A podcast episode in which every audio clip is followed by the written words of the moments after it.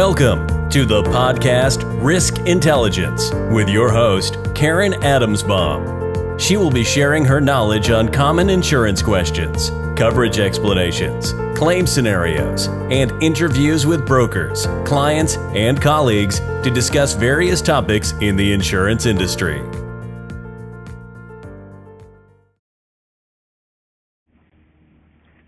Hi, everyone. Welcome to another edition of my podcast called Risk Intelligence. And today I wanted to talk about a recent experience that I had when I was going through my bills. And one of my credit card bills, um, down at the bottom of the bill, it has uh, in red important messages, and then it has you can request a copy of this statement either in braille or large print by calling the 800 number or going to the website and enter visually impaired access from the home page.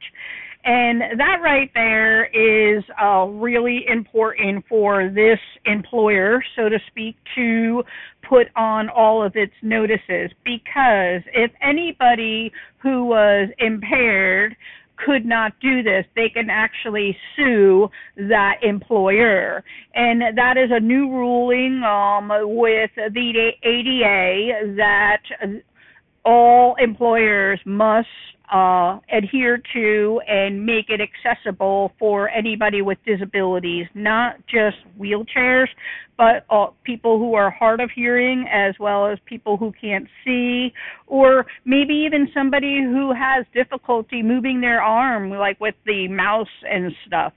So, super important. Every employer should be uh, allow all of their resources to be accessible for any kind of disability. I hope that information was helpful. Thank you. Thanks for listening to the podcast Risk Intelligence. Please subscribe to the YouTube channel and connect on LinkedIn by doing a search on Karen Adamsbaum.